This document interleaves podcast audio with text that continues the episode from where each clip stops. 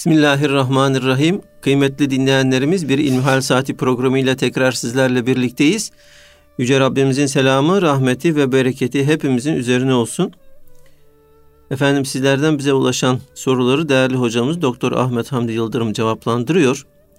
Muhterem hocam, bugünkü ilk soruyu ben sormak istiyorum.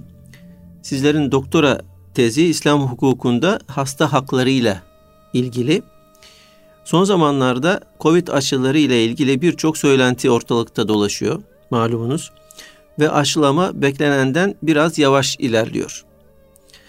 İnsan DNA'sını değiştireceği hipertansiyon, diyabet ve kısırlığa sebep olacağı gibi iddialar e, ortada dolaşıyor. Doktorlar ise gerçeği yansıtmayan bu haberlere itibar edilmemesini istiyorlar.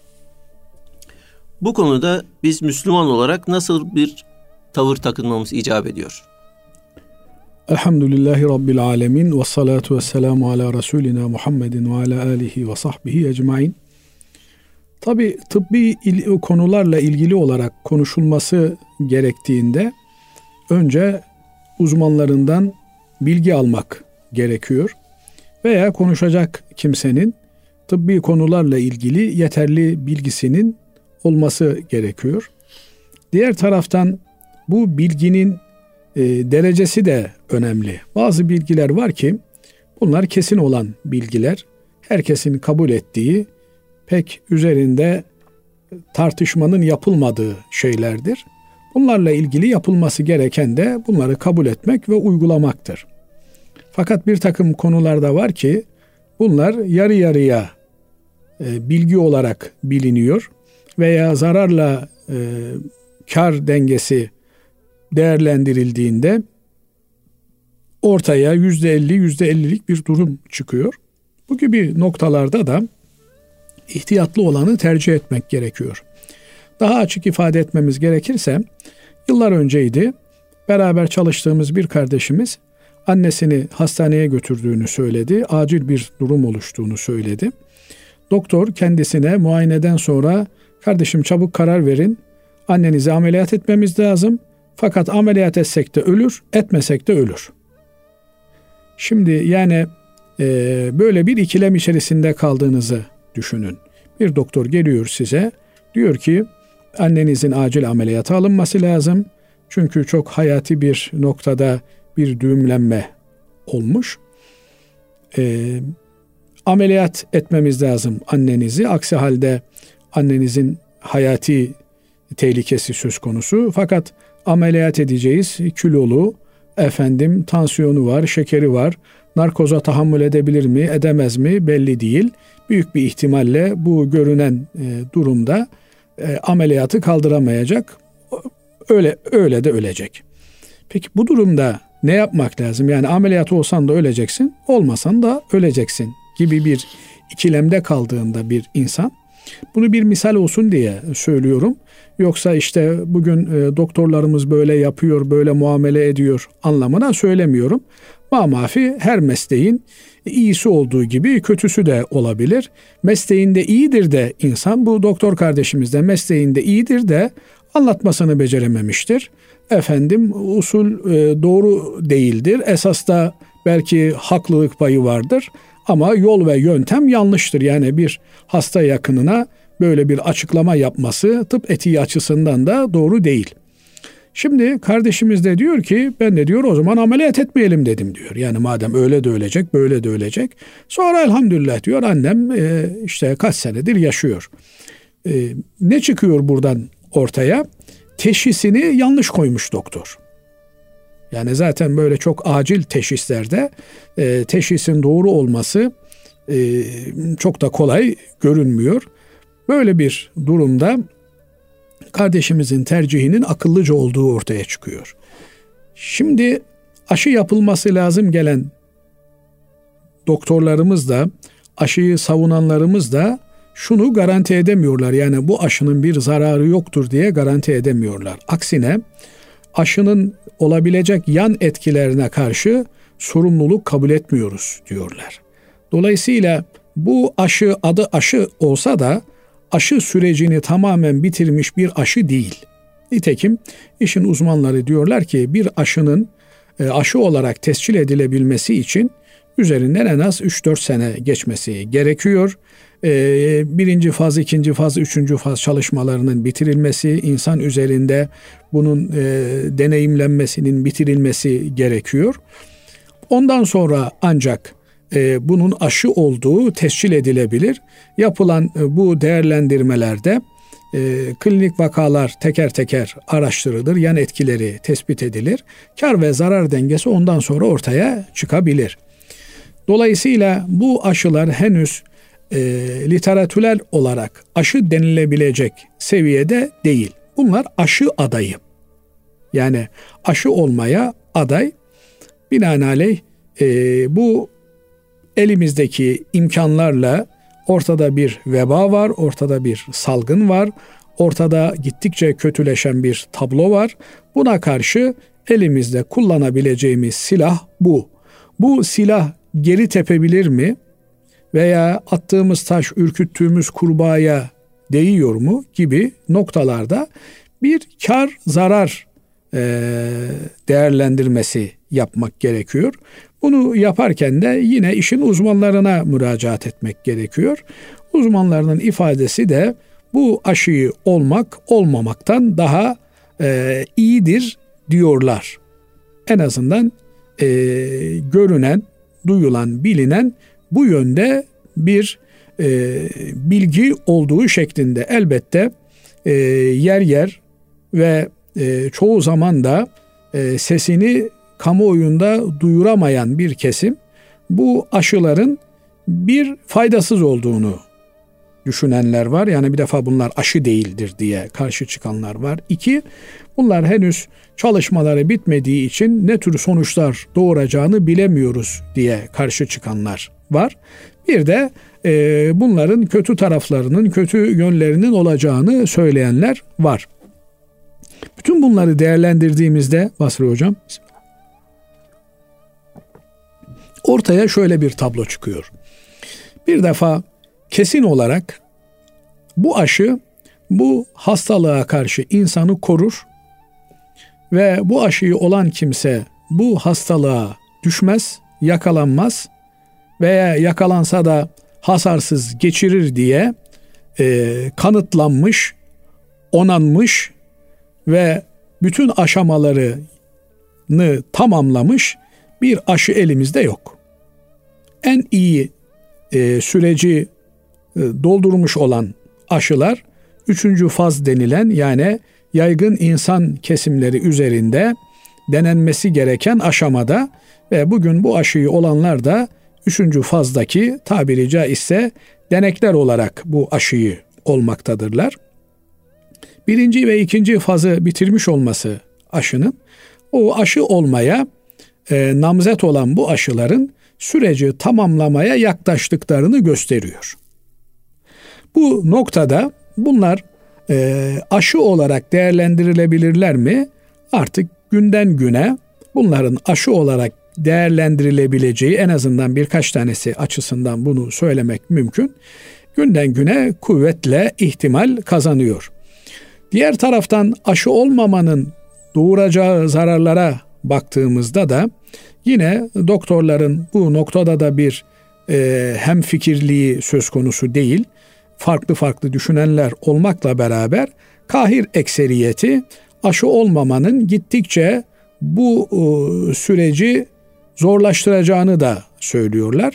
Mamafi bununla beraber bu e, virüsün insandan insana geçtikçe zayıflayarak geçeceğini ve de e, insan bünyesine adapte olacağını iddia edenler de var. Dolayısıyla ortada birden fazla görüş var. Birden fazla e, söz söyleniyor. Biz sıradan bir insan olarak, bir Müslüman olarak şunu söyleyebiliriz. En azından ben kendi kanaatimi ifade etmek sadedinde şunu söyleyebilirim. Yani e, özellikle de risk grubuna giren kimselerin bu aşıyı olmalarını tavsiye ederim. Efendim aşıyı olurken de en zararsız olanını tercih etmek e, gerektiğini de söylemek gerekiyor. Fakat bir takım kimseler haklı gerekçelerle kendilerine göre, başkalarına göre bu gerekçelere kabul edilmeyen gerekçeler de olabilirler. Eğer aşı olmaktan imtina ediyorlarsa onların da bu hakkının olduğunu kabul etmemiz ve bilmemiz gerekiyor. Binaenaleyh yani insanların üzerinde bu aşıyı illaki olmanız lazım gelir diye bir baskı kurmanın da doğru olmadığını düşünüyorum. Niye? Ya çünkü henüz yani bu aşıyı olmanız lazım, bu zararsızdır denilebilecek kesin veriler elimizde oluşmuş değil. Ama eğer böyle e, kesin veriler oluşursa efendim ne bileyim çiçek hastalığında kullanılan aşı gibi ki bu aşı sayesinde biliyorsunuz geçen yüzyılın önemli salgınlarından bir tanesi idi. Bu hastalık bitmiş oldu. Allah'ın izniyle e, yenilmiş oldu. E, böyle bir kesin bir bilgi elimizde olmadığı için bunun üzerinden kalkıp da ahkam kesmek de doğru bir şey değildir. Ama e, bu çalışmalar tamamlanır ve ortaya net bir tablo çıkar. Efendim bu aşılar yüzde seksen, yüzde yetmiş oranında faydalıdır ve bilinen böyle çok da önemli bir yan etkisi yoktur diye ortaya bir tablo çıktıktan sonra elbette bununla ilgili söylenebilecek sözler de değişir. Fakat bu aşamada efendim bu aşıyı olmazsanız kul hakkına girmiş olursunuz.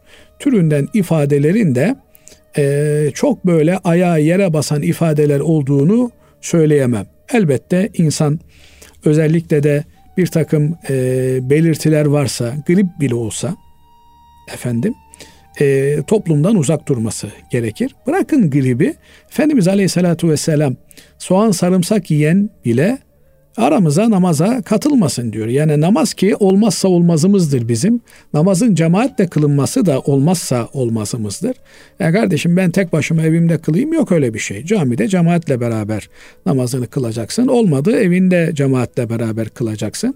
Fakat Allah'ın helal ve bir sürü faydaları koyduğu sarımsağı yemişsen, ağzın sarımsak kokuyorsa, eğer ona göre dikkat edememişsen camiye gidip de efendim e, sarımsak kokusuyla insanlara eziyet vermen doğru değil. Soğan kokusuyla eziyet vermen doğru değil.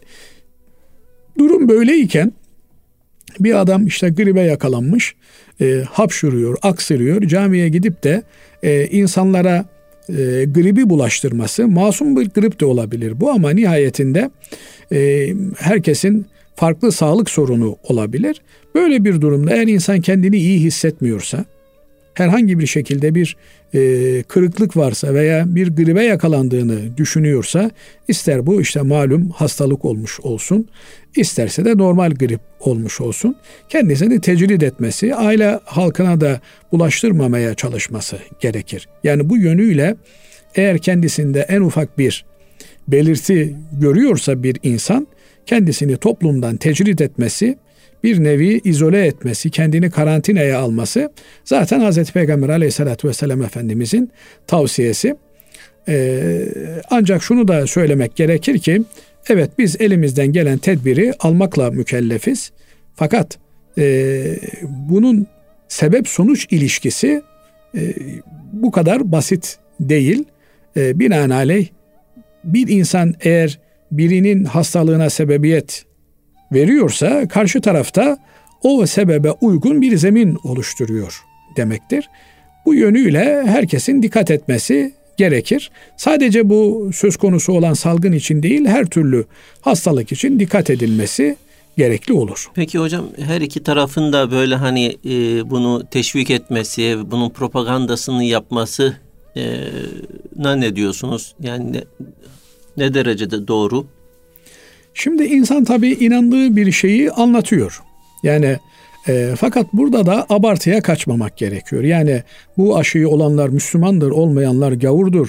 Efendim aşı olanlar dinden imandan çıkarlar, aşı olmayanlar sağlam Müslümanlardır şeklinde bir söylem doğru bir şey e, değil. Bunlar aşırılığın her türlüsü.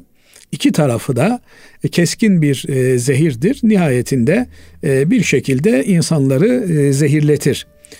Ama bunun yerine kardeşim bugün elimizdeki imkan bu. Bu savaşta kullanabileceğimiz silahlarımız bu. Dolayısıyla bu silahları kullanmak silahsız savunmasız kalmaktan iyidir diye bir insan teşvik edebilir. Fakat bunu ölüm kalım meselesi olarak göstermek bu doğru bir şey değil ve e, bir de künhüne tam vakıf olamadığımız. Şimdi mesela bugün gittikçe ortaya çıkıyor ki e, artık bu virüs laboratuvar ortamında üretilmiş bir virüstür. Yani demek ki emperyalist dünya önce bir virüsü üretiyor. Ondan sonra o virüsün aşısı diye başka bir virüsü üretmemiş olması söz konusu e, kesinlik olarak ifade edilebilecek bir şey değil. Binaenaleyh bir takım insanlar hassas olabilirler. Onların bu hassasiyetlerine de e, hak vermek gerekir. Onlar da efendim e, bir şekilde denize düşen yılana sarılır. Efendim aç kalan bir kimsenin çok affedersiniz malumatın hayvanın etini yemesi de caizdir şeklindeki hükme binaen e, aşı olmasına kardeşim sen e, nasıl aşı olursun diye e, bu haramdır vesairedir. Haram bile olsa eğer ortada bir zaruret görünüyor ise binaenaleyh burada e, durumu daha esnek olarak değerlendirmek lazım. Bence henüz tam olay netleşmeden kavgayı böyle kesinleştirmemek lazım. Ayrıştırıcı bir noktaya çekmemek lazım. Elbette e, işin uzmanları, bilim kurulunun üyeleri e, olabildiğince e, aşılanmanın yaygınlaşması halinde bu e, virüsün önünün alabile, alınabileceğini söylüyorlar. Peki e, bu aşılama ile ortaya başka bir handikap çıkabilir mi? Henüz bununla ilgili de kesin bir şey yok. İhtimaller söz konusu. Binaenaleyh e, herkes kendi durumunu takdir etmeli, değerlendirmeli. Ona göre bir e, pozisyon almalı, durum belirlemeli. Ama ben aşı oldum, sen aşı olmadın efendim, ben aşı olmuyorum, sen aşı oldun diye böyle bir e, ikiliğin de üzerine gitmemeli diye düşünüyorum. Allahu alem. Allah razı olsun hocam. Efendim şimdi ikimiz, ikinci sorumuz şöyle. Dinleyicimiz bize şöyle yazmış. Bir yakınımız vefat etti. Vefatına müteakip evlatları evini, tarlasını ve bankadaki nakdini miras olarak paylaştılar. Fakat hayattayken evlatlarından biri hariç diğerleri maaş kartını ve birikimlerini kendilerine vermesi kaydıyla bakacaklarını söyleyerek ona iyi davranmadılar. Yani söylediklerini yapmadığı için güzellikle bakmayıp kendisini rencide ettiler. Bu da yukarıda söylemiş olduklarından ayrı olarak elinde bulunan nisap miktarı değerindeki altınlarını evlatları içinde kendisine iyi bakan, bir şey talep etmeden güzel davranan kızına verdi. Ve bunları diğerlerine verme bu senin dedi. Hayatta ve aklı başındayken. O da anne ben böyle şeyi sevmem diğerleriyle paylaşalım dediği halde hayır onlara verme bunu sana veriyorum dedi. Söz konusu kişinin bunu diğer kardeşlerine vermeden almasına bir vebali olur mu? Şimdi kardeşimizin e, sorusu çok sık e, karşılaşılan insanların başına gelen bir olay. Özellikle de mirasçıların içerisinde efendim anne ölmüş, baba ölmüş, kız evlat var, erkek evlat var. E, genelde gördüğümüz manzara şu Basri Hocam. E, taraflardan kimse hakkına razı olmuyor. Hakkına razı olmuyordan kastım şu. Şeriatımız herkesin payını belirlemiş. Prensip olarak şöyle bir usul var. Ölene kadar mal kişinin mülkiyetinde ve tasarrufundadır. Öldükten sonra artık onun mülkiyetinden çıkmıştır. Mal mülkün asıl sahibinin mülkiyetine geçmiştir. Mülkün asıl sahibi kimdir? Allah'tır. Allah'tır. Cenab-ı Allah o malı ölenin mirasçıları arasında Kur'an-ı Kerim'de beyan ettiği şekilde bölünmesini talep etmiştir. Şimdi durum böyle olunca Allah'ın malını, Allah'ın malını, Allah'ın kime ne kadar vereceğini tayin etme hakkı Allah'a aittir. Nitekim ben hayattayım. Göreceli de olsa elimde bir mal var, mülk var, efendim bir para var. Bu parayı nereye nasıl harcayacağıma kendim karar veririm. Hatta şimdi bazen evde oluyor evladım niye şunu aldım bu gereksiz değil miydi diyorum. Benim param baba diyor. Doğru onun parası. Ha, ben ancak bir baba olarak tavsiyede bulunabilirim. Şimdi aynı şekilde ben de kendi paramla oraya veririm, buraya veririm, onu alırım, bunu alırım. Kimsenin bana müdahalede bulunma, tavsiyede bulunabilir. Ya Ahmet abi oraya niye paranı harcadın? Ne gereği vardı diyebilir. Fakat nihai olarak karar verme bana aittir. Şimdi ben öldükten sonra artık mal üzerinde bir mülkiyetim yok. Yani hiçbir ölünün malıyla ilgili bir tasarrufta bulunduğunu gördünüz mü? Kime gidiyor mal? Mal Allah'a dönüyor. Allah ondan sonra malın nasıl taksim edileceğini bize beyan ediyor. Bunu niye söylüyorum? Şundan dolayı söylüyorum. Efendim rahmetliye hali hayatında yapmadığını bırakmamıştı. Demediğini, etmediğini ardına koymamıştı. Çok kötü bir evlattı, çok kötü bir kocaydı, çok kötü bir eşti. Olabilir. İnsanlık hali. Ama artık rahmetlinin malı değil ki bu. Bitti artık. Rahmetli gitti. O artık geriye mal bıraktığına yansın. O malı ahirete götüremediğine üzülsün. Ahirete taşıyamadığına üzülsün.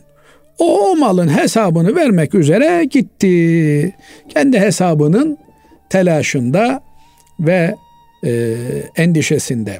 Bu yönüyle öldükten sonra malı nasıl bir hayat babalarına karşı sürmüş olurlarsa olsunlar Müslüman oldukları halinde, Müslüman olmaları halinde.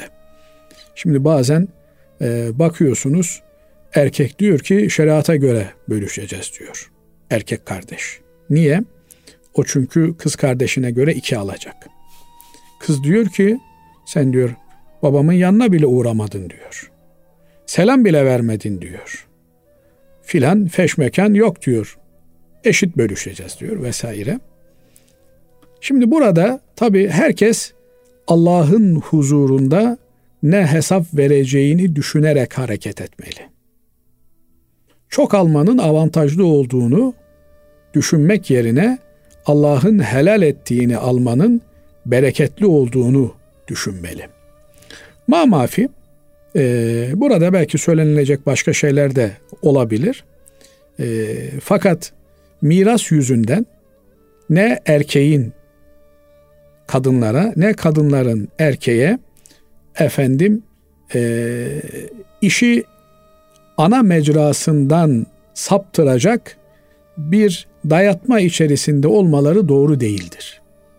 Misal olsun diye söyleyeyim. Çok karşılaşılan bir mesele olduğu için. Şimdi erkek eğer e, mirastan fazla alması gerekiyorsa yani fazlası veya eksiği yok. Allah neyi emretmişse onu alacak. Fakat göreceli olarak kız kardeşinden fazla alması gerekiyorsa e, karşı taraftaki kız kardeşi de bunu anlayabilecek, kaldırabilecek, idrak edebilecek şuur düzeyinde değilse ona şöyle demesi, kardeşim Kur'an'ımıza göre, kitabımıza göre, dinimize göre bu mirasın böyle paylaşılması lazım. Fakat senin ihtiyacın daha fazla. Gel ben sana hakkımı helal ettim. Bunu e, ben fedakarlık edeyim. Sen de bunun böyle olduğunu bil. Efendim 100 e, lirayı 50 lira ben alayım 50 lira sen al. Hatta senin çocukların daha fazla, senin kocanın da durumu iyi değil. Sana ben daha fazla vereyim kardeşim deyip de fedakarlık edebilirse bir insan efendim kardeşinin onun ailesinin dinini, imanını da muhafaza edecek şekilde davranabilirse Allah katında daha makbul bir iş yapmış olur. Şimdi adam bakıyorsunuz namaz yok, oruç yok, efendim ne kadar kötülük varsa var, mirasa gelince Müslüman oluyor birden. Olmaz diyor. Bu diyor babamın malından diyor bölüşürken ben iki kız kardeşim bir alacak diyor. Niye? Dinimiz böyle emrediyor diyor. E doğru diyorsun dinimiz öyle emrediyor. Ama namazı da emrediyor dinimiz, orucu da emrediyor dinimiz. O benim diyor şahsi meselem diyor. Onu buna karıştırmayın. E tamam o zaman kardeşin de şahsi olarak evet diyor. Erkek kardeşim senin iki alman lazım ama diyor şeytan beni bırakmıyor diyor. Ben de razı gelmiyorum diyor. Yani sen şahsen Allah'a isyan edebiliyorsun diye e, kız kardeşin isyan edemeyecek mi? Allah muhafaza etsin.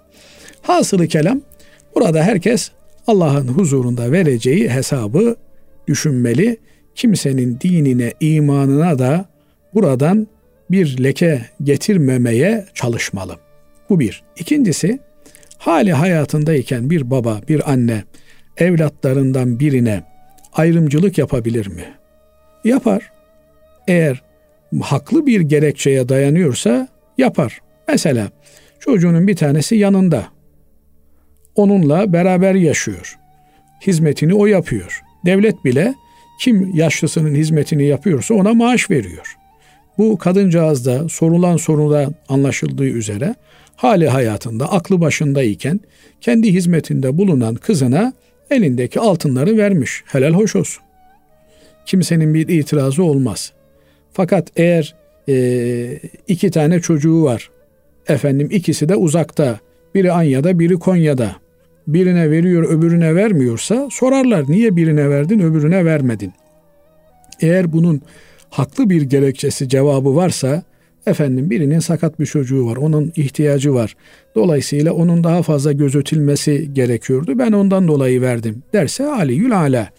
Yok efendim işte e, ondan değil de eften püften bir mesele ise onun hesabı verilir. Nitekim çocuklarımız arasında da eşit muamele yapmakla emrolunmuşuz. Yani çocuğundan birini çok seversin, öbürünü az seversin. Bu Allah katında sorumluluk doğuracak bir şeydir. Efendim ben sevgiye hakim olamam ki yani sevgi Allah vergisi bir şey. Zaten buradan kasıt kalbindeki sevgi değil. O sevginin tezahürüdür. Yani birine bir hediye alıyorsan öbürüne de bir hediye alacaksın.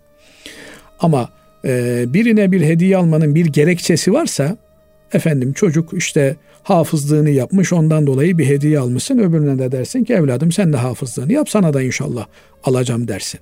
Bir teşvik olsun diye bunu söyleyebilirsin. Ama bayram gelmiş birine elbise alıyorsun öbürüne elbise almıyorsun.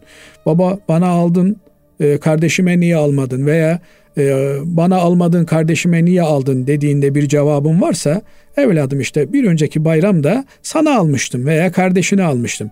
Bu bayramda sana alıyorum. Yani keşke imkanımız olsa da her bayram alabilsem diyebiliyorsa problem yok. Ama öyle değil. Birini hep kayırıyor, e, gözetiyor, öbürünü mahrum bırakıyorsa e, Allah muhafaza eylesin. Burada ciddi bir sorumluluk oluşmuş olur ve hesabı verilemeyecek bir şey olmuş olur.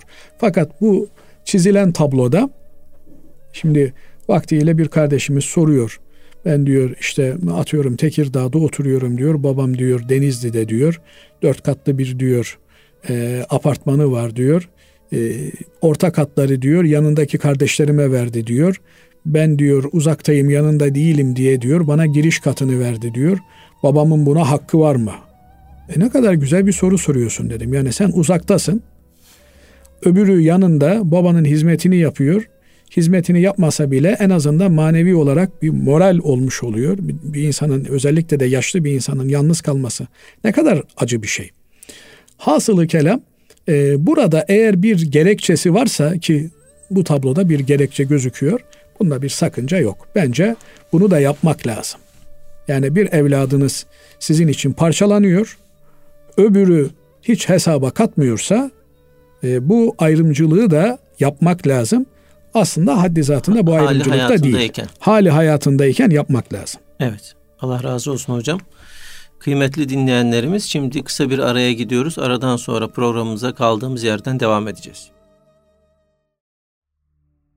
Kıymetli dinleyenlerimiz bir İlmihal Saati programı ile tekrar sizlerle birlikteyiz. Sizlerden bize gelen soruları değerli hocamız Doktor Ahmet Hamdi Yıldırım cevaplandırıyor. Muhterem hocam son günlerde e, bir suç örgütü e, ile ilgili, e, lideri ile ilgili çokça e, konuşuluyor. E, Birçok fotoğraflar ortada dolaşıyor, dolaşıyor her türlü kesimden. Bunlar arasında Müslümanlar e, Müslüman kıyafetli insanların da olduğu gözüküyor. Bir Müslümanın böyle e, adı bu şekilde çıkmış kişilerle e, birlikte bulunmasını nasıl değerlendirirsiniz? Şimdi tabii önemli bir noktaya temas ediyorsunuz. Bir Müslüman bir zalimle oturup kalkabilir mi? Bir Müslüman bir efendim mafya lideriyle daha anlaşılır olsun diye bir çete lideriyle insanların e, namusuna, malına musallat olmuş. Adaleti tırnak içerisinde kendince tespit eden ve uyguladığını söyleyen bir kimse. Yani kimse kalkıp da ben zalimim, ben şeytanım demiyor. Şeytan bile Adem aleyhisselamla Havva validemizi kandırırken inni lekuma leminen nasihin diyor. Yani ben size şeytanlık yapıyorum demiyor. Ben sizin hayrınızı istiyorum diyor. Ben size samimi davranıyorum, işten davranıyorum diyor. Hasılı kelam kimse e, herhangi birini aldatırken, kandırırken, dolandırırken efendim ona haksızlık ederken ya bak arkadaşım ben seni dolandıracağım.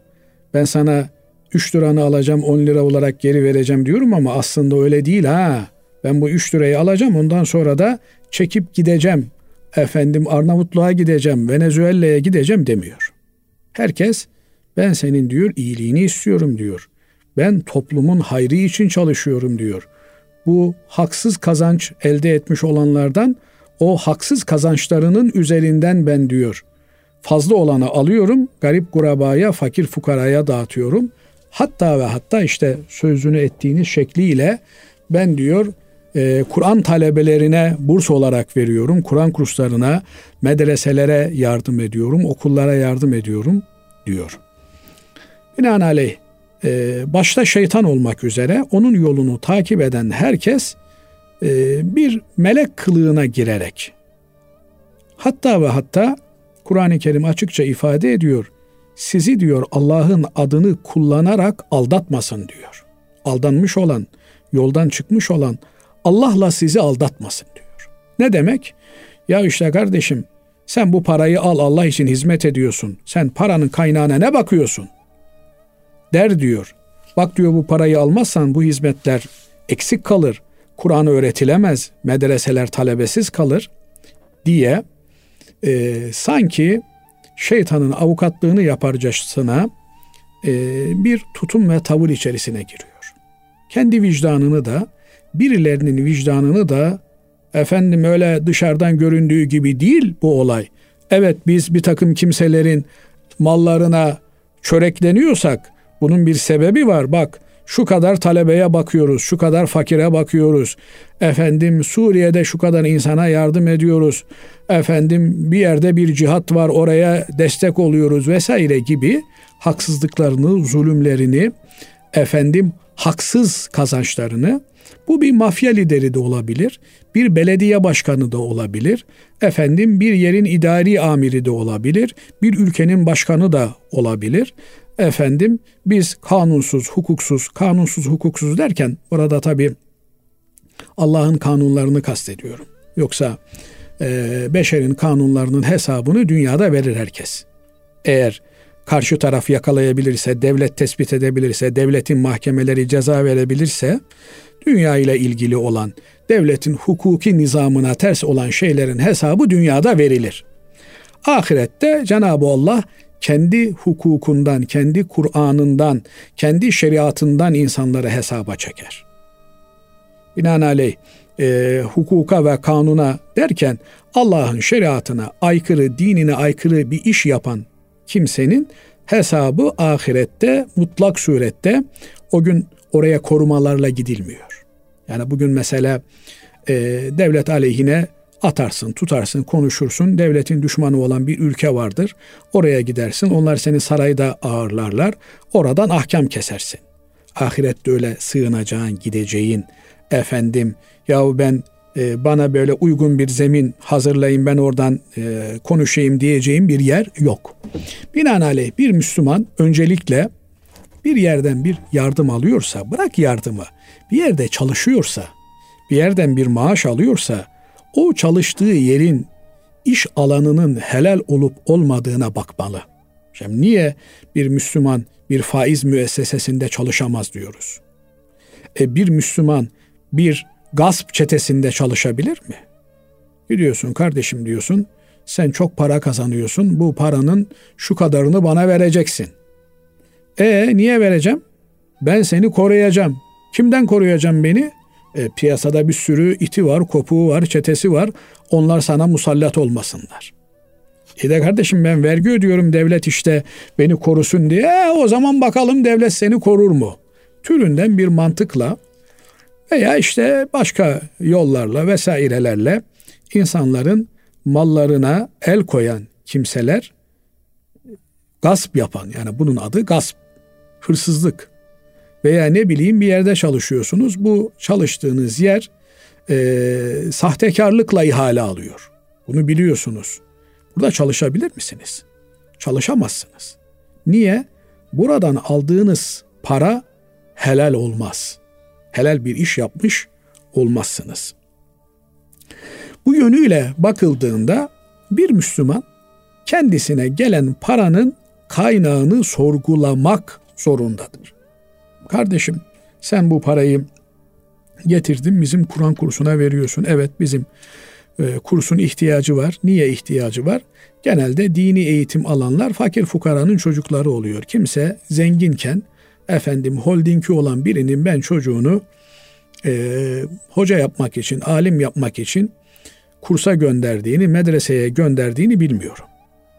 Evet elhamdülillah şimdilerde yüksek bürokratlarımızın içerisinden çocuklarını hafız yapmaya gayret edenlerin, hoca yapmaya gayret edenlerin olduğunu görüyoruz, memnun oluyoruz. Cenab-ı Allah devamını ihsan eylesin diye düşünüyoruz. Zenginlerimizin içerisinde, holding sahiplerimizin içerisinde de çocuklarının hafız olmasını, hoca olmasını isteyenler olur, olmaz diye bir şey yok. Fakat hikmeti ilahi genelde e, zenginin çocuğu babasıyla olan haşır neşrinden midir nedir? Böyle zengin olmaya, patron olmaya heveslenir. O oturacak Kur'an kursunda da işte e, uğraşacak. Çok zor, çok nadir görülür. Hasılı kelam e, kursa gelenlerin çoğunluğu aidatlarını ödeyemezler. Müslümanlar ne yaparlar? Benimce bunu altını çizerek söylüyorum. Yani eğer Basri Hocam e, hali vakti yerindeyse bir insanın mesela ben kendi kendime diyorum ki ey Ahmet Hamdi diyorum. Senin Kur'an kursunda bir çocuğun olsun. Ya işte benim çocuklarım büyüdü artık kurs çağında bir çocuğum kalmadı onu kastetmiyorum. Sen git bir Kur'an kursuna. Hatta bir erkek bir de kız Kur'an kursunda çocuğun olsun. De ki hocam de kimse müdürü, kimse oranın efendim mali işlerine bakan kimse. Hocam de aidatını ödeyemeyen bir çocuğun ben düzenli olarak her ay aidatını ödeyeyim. Sen o çocuğu bil. Benim bilmeme de gerek yok. Ama ben her ay kaç liraysa 300 lira 500 lira. He ben tamamını ödeyemem hocam o kadar imkanım yok. Ama ben her ay e, bu kız Kur'an kursundan bir çocuğun aidatına mahsuben 300 lira ödeyeyim. Şu erkek Kur'an kursundaki bir çocuğun aidatına mahsuben 300 lira ödeyeyim, 200 lira ödeyeyim diye hepimizin imkanı olanlarımızın bir çocuk hem kız hem de erkek Kur'an kurslarında okutmasını özellikle içtenlikle arzu ediyorum. Yani bu e, programı dinleyen kardeşlerimizin hatta bazen şöyle oluyor Basri Hocam. Yani benim imkanım yok ama işte mahallemizde sohbet yaptığımız bir grup var. Efendim 3-5 tane garibanla bir araya geliyoruz, hasbihal ediyoruz. Grup olarak da ya arkadaşlar bizim tek başımıza böyle bir imkanımız yok. Şu kendi içimizdeki gruptan eğer çocuğunu kursa gönderen biri varsa onunki olabilir. Veya işte biz grup olarak 10 kişi miyiz? Efendim ayda 30 lira toplayalım. Bir çocuğun böyle önce kendi ülkemizdekilere sahip çıkalım. Elbette yurt dışında da bunu yapabiliriz ama önce kendi ülkemizde hatta ve hatta kendi mahallemizde, kendi mıntıkamızda e, işte mesela Üsküdar'da oturuyorsunuz, Ümraniye'de oturuyorsunuz. İşte zat halleriniz Gazi Osman Paşa'da oturuyor. Evet. En yakınınızdaki kursu bu haliyle he, o kurstaki idarecimiz hocamız da şunu demeli. Bu da onun üzerine bir e, vecibe olur, bir mesuliyet olur. Hocam biz de elhamdülillah Müslümanlar bütün çocuklarımızın aidatlarına kefil oldular, ödüyorlar. Bizim kursun ihtiyacı yok. Bazen şöyle oluyor. Yani ödenmiş oluyor herkesin aidatı ama olsun diyor fazla para göz çıkartmaz. Göz de çıkartır, kalp de çıkartır fazla para. Fazla paranın yol açacağı e, felaketler öyle e, kolay kolay tespit edilmezler. Onun için dikkatli olmak lazım. Bu Kur'an kursu bahsini de böylelikle söylemiş olayım. Yani biz Müslümanların e, çok üzülerek ifade ediyorum mafyaya, çeteye, efendim haksız ihalelerle alınan paralara çocuklarımızı mahkum etmemiz doğru değil. Eğer helal paralarla, alın terinden kazanılan paralarla çocuklar okutulursa işte 1960'lı yıllarda, 1950'li yıllarda, 1940'lı yıllarda Kur'an talebelerinin bereketli olmasının hikmeti buydu. Müslümanların iktidarı yok. Müslümanlar ihaleyle tanışmamışlar. Efendim 3 lirası olan 1 lirasını, 2 lirasını götürüyor, hoca efendiye veriyor. Onunla bu talebeler okutuluyor. Buna dönmemiz lazım. Şimdi buradan hareketle bir adam gelmiş size diyor ki ben bir Kur'an kursu yapacağım. Nereden yapıyorsun? İşte diyor benim beş yıldızlı diyor bir otelim var diyor Antalya'da diyor. Oraya Rus turistler gelirler diyor. Onlar diyor çok para bırakırlar diyor ki bıraktıkları ettikleri de yok. Geldikleri yere Cenab-ı Allah göndersin. Ee, oradan diyor çok param var onunla bir hayır hasenat yapmam lazım. Niye ki hayırdır? E oradan çok günahımız var buradan belki temizlenir. Almayın bu parayı. Bu parayı almayın. O insana da zulmetmeyin. Bir mafya lideri herkesi haraca bağlamış. Efendim getiriyor işte hocam ben senin kursun diyor ihtiyaçlarını karşılayayım.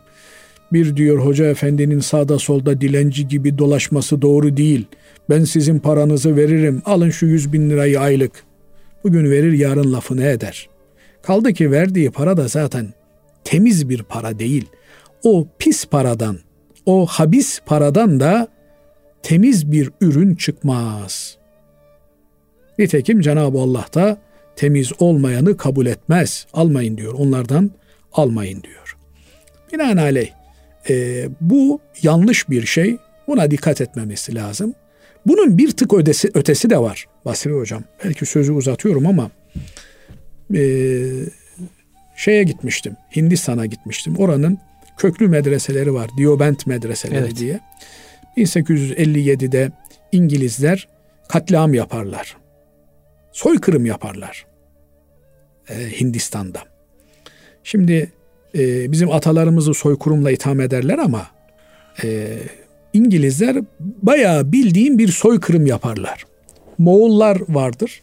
Yani Moğol Türkleri vardır. Biz onlara Baburluler diyoruz. Onlar Moğol diyorlar. Babur şahlığından kalan bütün Türkleri imha ederler. Çok az kalmıştır şimdi. Olan da kendini saklıyordur herhalde. O dönemde 1857'de bu katliamın bu e, vahşetin yaşandığı dönemde, soykırımın yaşandığı dönemde bir hoca efendi bir nar ağacının altında bir talebeyle bir medrese başlatır. Şimdi dünyanın her tarafına yayılmıştır. Bereket biraz da ihlasta yatıyor, biraz değil hep, hepsiyle ihlasta yatıyor. Sekiz maddelik bir e, bir anayasa hazırlamış o medrese için. Bunlardan bir tanesi diyor ki kimsenin diyor yüklü miktarda bağışını almayacaksınız diyor. Niye? Bugün para veren yarın emir vermeye kalkar, yol göstermeye kalkar. Devletten kesinlikle yardım kabul etmeyeceksiniz diyor. Niye? Devlet çünkü yarın öbür gün şu kitabı okut, bu kitabı okutma diye müdahale eder. Hasılı kelam böyle bir durumdan bugün senin kurun yer Allah'ım, helal haram ver Allah'ım noktasına gelmişsek bu çok acı bir şey. Bu kimselerin ikram ettiği bir bardak suyu bile içmek caiz değil. Niye? Ah var, kan var. He bir Müslüman böyleleriyle oturup kalkar mı? Meselesine gelince şunu söyleyebilirim. Hazreti Peygamber aleyhissalatü vesselam Efendimiz buyuruyor ki Unsur ahake zalimen kâne ev mazlumen. Kardeşine zalim de olsa, mazlum da olsa yardım et. Nasıl? Yahu kardeşim mazlumsa onun yanında dur. Zulme karşı savaş. icabında canını ver. Şehit olursun. Malını ver, sadaka yerine geçer. E zalim olursa, zalim olursa da elinden tut. Yapma de. Yapma kardeşim de. Bu gittiğin yol yol değil. Bu yol seni dünyada da perişan eder, ahirette de perişan eder. E bugün ne oluyor? Görüyoruz ki bu tür zalimlerle beraber olanlar yolun sonunda dünyalık olarak da perişan oluyorlar, bedbaht oluyorlar. Ahirette de zaten hesapları malum ne ile karşılaşacaklarını orada görüyoruz. Cenab-ı Allah orada göreceğiz. Cenab-ı Allah hepimize tövbe nasip eylesin, ıslahı nefis olmayı nasip eylesin. Fakat burada temel sıkıntı, temel problem şu. Şeytan bazen insana hizmet üzerinden musallat olur kardeşimler. Bu fakir fukara doyacak. Bu talebeler yiyecekler. Nasıl yapacağız bizler? Dolayısıyla Allah'ın rızka kefil olduğunu insan bir an unutur. Gelen bu tür şaibeli, karışık, karanlık paralara e, el uzatmak zorunda kalır. Halbuki biliyoruz ki yani Mekke'nin müşrikleri bile Peygamber aleyhissalatü vesselam Efendimizin peygamberliğini reddeden, kabul etmeyen o müşrikler, müşrik olmalarına rağmen, putperest olmalarına rağmen Kabe'yi muazzamayı yaparken paraları yetmiyor helal paraları. Demiyorlar ki ya haramından tamamlayalım da şu binayı Kabe'nin binasını tam yapalım demiyorlar. Helal paramız ne kadar yetiyorsa o kadar yapalım. Beş katlı olacağına iki katlı olsun. 300 tane talebe olacağına 30 tane olsun. Yani 300 tane talebe olup da 300'ü de eşkıya çıkacağına 30 tane olsun helalinden. Oradan alim yetişsin, gönül insanı yetişsin, dertli insan yetişsin. Onun için e, dikkat etmesi gerekiyor. Hele de kanaat önderlerinin kimlerle oturup kalktığına dikkat etmesi gerekiyor. Hatta e, şöyle bir söz söylerler eskiden. Eğer bir alimin devlet ricali ile oturup kalktığını görüyorsanız ona selam vermeyiniz.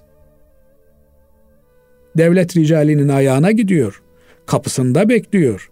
Efendim kabul gelmesi için saatlerce kabul salonunda bekliyor. Böyle bir alim ki oraya gidiş maksadı da Allah'ın dinini tebliğ etmek. Yoksa benim oğlumu rektör yap, benim oğlumu dekan yap, benim çocuğun efendim şu işi var, ben şu makamı istiyorum diye bir makam için değil Allah için gidiyor, nasihat etmeye gidiyor. Aman ha diyor, yanlış yaparsınız diyor. Ya Allah muhafaza eylesin diyor. Bu niyetle gidene bile selam vermeyin diyor. Ne olması lazım? Devlet başkanı nasıl Fatih Sultan Mehmet Akşemseddin Hazretlerinin ayağına gidiyor, ziyaretine gidiyorsa tevazu gösterip kanaat önderlerini ziyaret etmeli. Bu ziyarette de fotoğraf çektirilmemeli. Bu ziyaretler, manevi ziyaretler efendim gizli kapaklı yapılmalı. Binaenaleyh birileriyle fotoğraf çektirip de bunu duvarlara asıp bunun üzerinden rant devşirmeye çalışmak bir Müslümana yakışmaz. Müslüman e, biliyorsunuz beş sualin cevabını vermeden ayağı hareket edemez kıyamet gününde. Bir tanesi parayı nereden kazandın? İkincisi nereye harcadın? Yani ben parayı Kur'an hizmetine harcadım. Nereden kazandın? Pislikten kazandım, kumardan kazandım, fuhuştan kazandım. İstersen onunla zemzem al, Kabe'yi yıka. Gül suyu al, gül yağı al, Kabe'yi yıka. O pislik temizlenmez. Dolayısıyla kazandığımız yer, kaynağımız temiz olacak, harcadığımız yer de temiz olacak. Bu bizim boynumuzun borcu. Cenab-ı Allah bereket verir. Bereket yaptığınız işin hayrını görmektir. Yani bir hoca vardır, yüzlerce talebesi, binlerce talebesi vardır. Bakarsınız ahir ömründe yalnız kalmıştır. Ben şimdi Allah gani gani rahmet eylesin. Emin Saraç hocama bakıyorum. Parayla pulla işi yoktu. Yani e, o da isterdi elinde imkanı olsun, gelen talebesine burs versin. Ama o yüreğini verdi. Bu zor iş Basri hocam. Evet. Yürek vermek zor iş. Vakit vermek zor iş. Biz zannediyoruz ki kaynağı ne olursa olsun bir yerden para gelir veririz. Böylelikle vazifemizi savarız. Yok. O paranın kaynağını sormak, o parayı getireni hesaba çekmek, onun diniyle de ilgilenmek, onun ahiretinin endişesini de taşımak bizim boynumuzun borcu. Bu hoca efendilerimiz keşke böyle yapabilselerdi. Belki de yaptılar, muvaffak olamadılar bilemiyoruz. Ya arkadaş senin yaptığın iş iş değil. Bu para Kur'an hizmetine getirilecek bir para değil. Bu para e, talebeye harcanacak bir para değil. Sen git bir defa işini düzelt, bir tövbe et. Aldığın haklarla, hukukla bir hesaplaş demeleri gerekiyordu. Cenab-ı Allah hepimizi muhafaza eylesin. Amin. Razı olacağı işler yapmayı nasip eylesin. Dinine hizmetkar eylesin. Şeriatının hadime eylesin hepimizi. Allah razı olsun kıymetli hocam. Değerli dinleyenlerimiz, bugünkü programın sonuna ermiş bulunuyoruz. İnşallah önümüzdeki hafta tekrar birlikte olmak e, dileği ve duasıyla Allah'a emanet olunuz.